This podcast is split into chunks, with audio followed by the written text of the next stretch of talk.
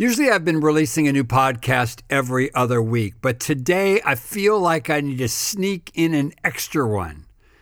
I feel like I need to respond to some of my own thoughts from last week, not because I've gotten pushback from other people. The pushback has actually come in my own head. I've been arguing with myself about this stuff. Now, I know that sounds strange, but it's just what I do. Last week, we were asking the question of how we come to answers around the ethical and moral questions of our day. Is it as easy as the Bible says it, I believe it, and that settles it? Or is it more complex than that? If you haven't listened to that first one yet, you might want to go back and take a listen. And while I'm on the subject of listening to old podcasts, there's a whole season before this one that if you haven't heard, you might want to go check it out. Also, if this is helpful for you, you'd be doing me a great favor to share it with people who might also benefit from this kind of podcast. Okay, enough of the shameless plug. Let's get back to the topic at hand. I want to take all this a step further today and ask the question what happens when your truth and my truth don't agree?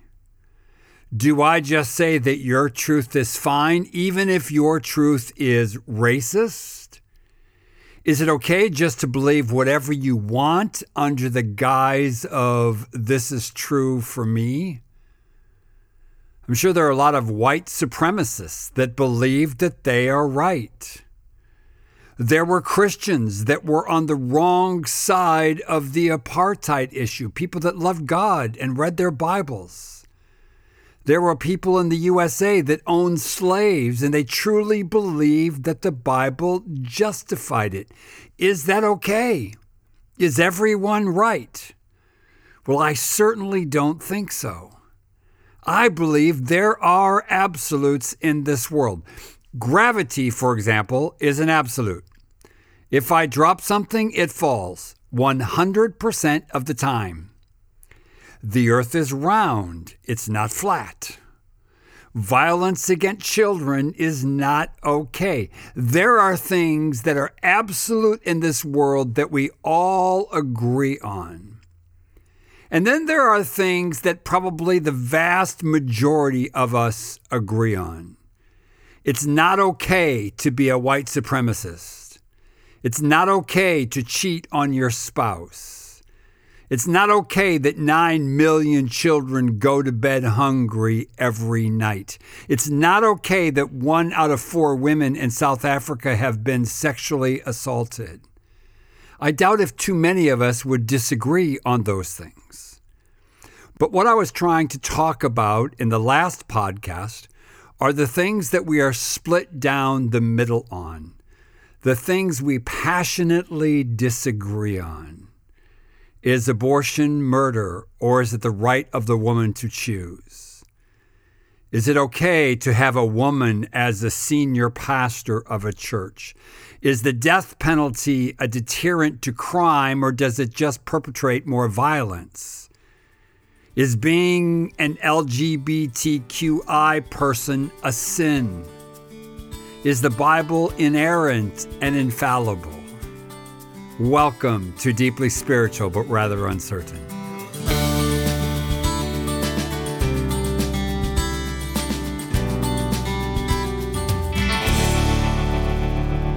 In case it didn't come through last week, I do believe in the Bible. I do believe in reading and studying and trying to live out the principles that are in the Bible. I think it's important. I hope that was clear. I think the Bible is a critical part of this argument.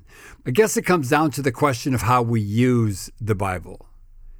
If you have to find a verse that says, don't be a white supremacist, that will be a problem because you probably won't find it. In fact, I know you won't find it.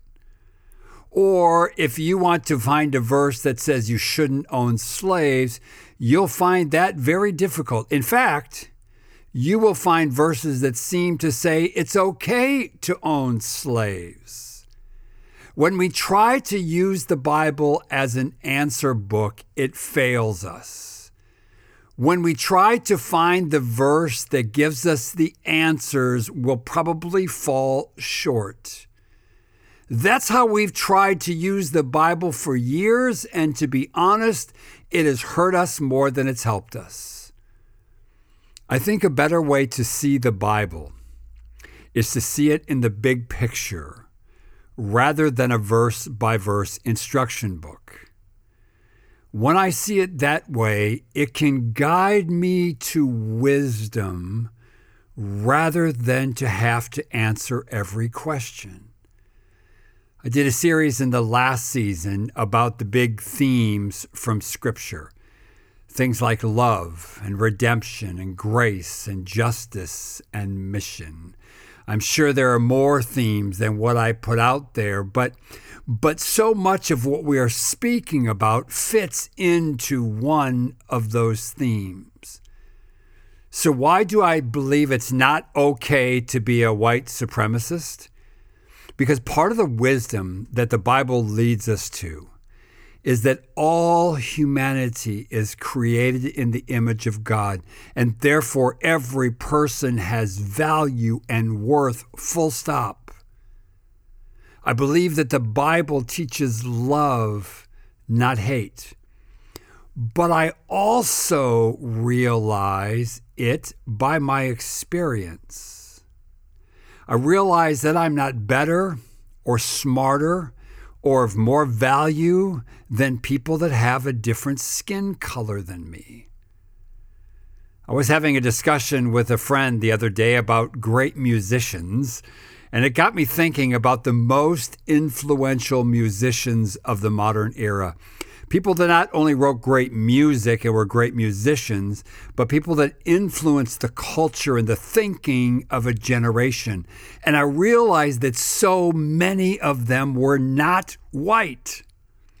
People like Chuck Berry and Aretha Franklin or Prince and Stevie Wonder and Michael Jackson and on and on and on. Such incredibly talented and brilliant people.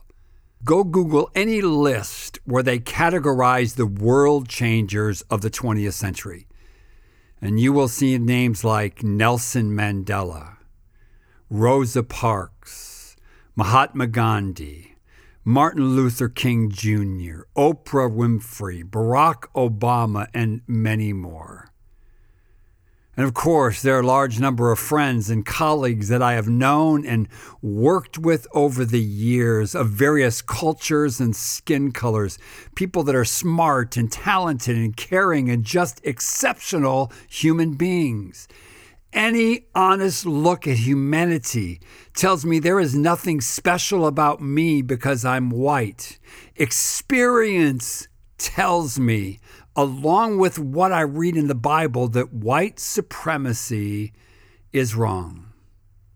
So, yes, there are some things that we clearly know are true by both the Bible and experience. But here's what I was trying to get to last week.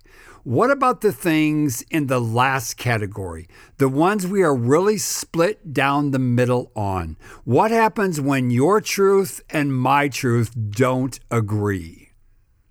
Recently, the issue of capital punishment has come up in South Africa. In 1994, the new constitution abandoned the death penalty, but there are those that are advocating bringing it back as a deterrence to crime. I look at the Bible along with my experience and history and tradition, and I say, I don't believe that capital punishment is right. You, on the other hand, may look at exactly the same things, and you say you agree with capital punishment. So now what? Certainly, the hot subject in Christian circles these days is the LGBTQI topic. More and more, you're seeing evangelical Christians that are changing their thinking on what they believe on the subject. So, what do we do when our opinions oppose each other? What do we do when we disagree? Let me throw out two ideas that seem to be completely opposed to each other. First is that you need to be passionate about what you believe. You need to take a stand and be counted. But secondly, we need to hold on to what we believe very lightly. These two statements seem to be opposed to each other. At first glance, it's kind of an either or scenario. But I think both of these statements are true and important. I think it's possible to do both at the same time. So remember now, I'm talking about that third category those things we have a difference of opinion on. First of all, I believe that we need to hold our views on these things very lightly. I guess this word would be humility. When it comes to these issues that are highly contested, I understand that the people that believe differently than me are not just a bunch of wackos. They are probably smarter than me. They probably love God more than me. And if I listen, I just might learn something. I must always be willing to learn and grow and even change my opinion on an issue. That's what I mean when I say hold things lightly. That's humility. At the same time, I don't want to be one of those people who don't have a clue what they actually believe. They just believe whatever the crowd around them believes. And when they're with different crowds, they go along with a different belief. If you disagree with me on something, I hope you believe that you're right and I'm wrong. Because I'm telling you, I believe that I'm right and you're wrong. Because if I didn't, I would come over to your side. I think we need to be passionate about what we believe. So, can you hold these two things in tension, passion and humility? I believe you can. I believe we must.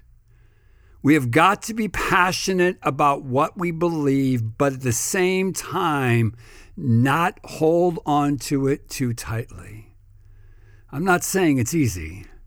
But I am saying it's possible, and I think it's critically important. See, passion without humility is dogma. It's fanaticism. It leads to a kind of radical fundamentalism, which we see so prevalent in our world. But humility without passion is wishy washy. It's wimpy. It accomplishes nothing.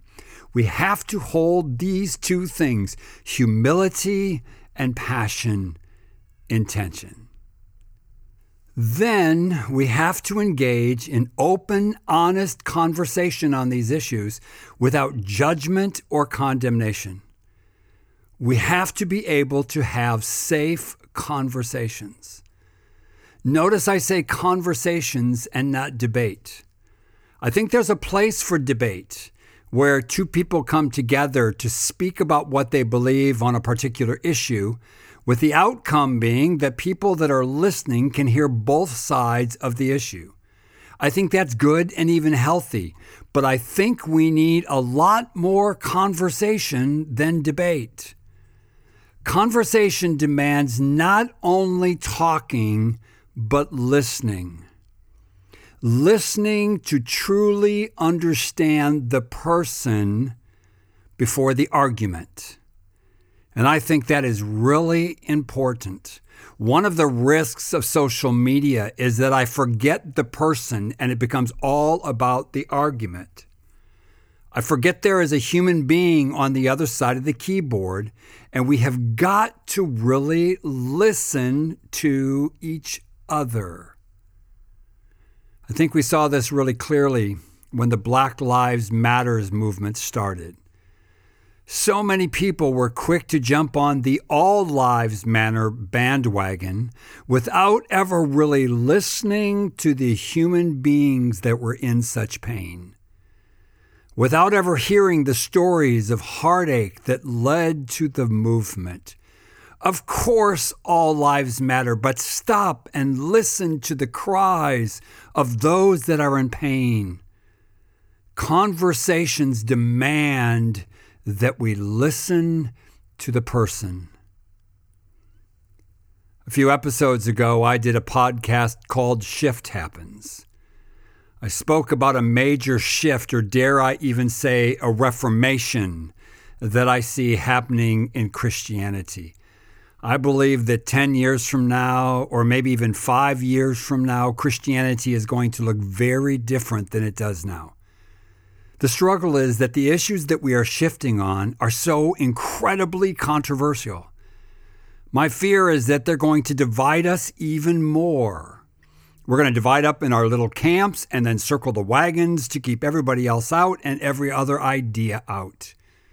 We're going to go on social media to call each other out, and then we're going to blame each other for the divisions that exist. We will not get through this time in the history of the church without doing some serious damage unless we are willing to engage in open, honest conversation. Conversation that is filled with passion and humility, conversation without judgment or condemnation. Jesus said that the world will know we are his followers by the way we love each other. Jesus knew that we would disagree.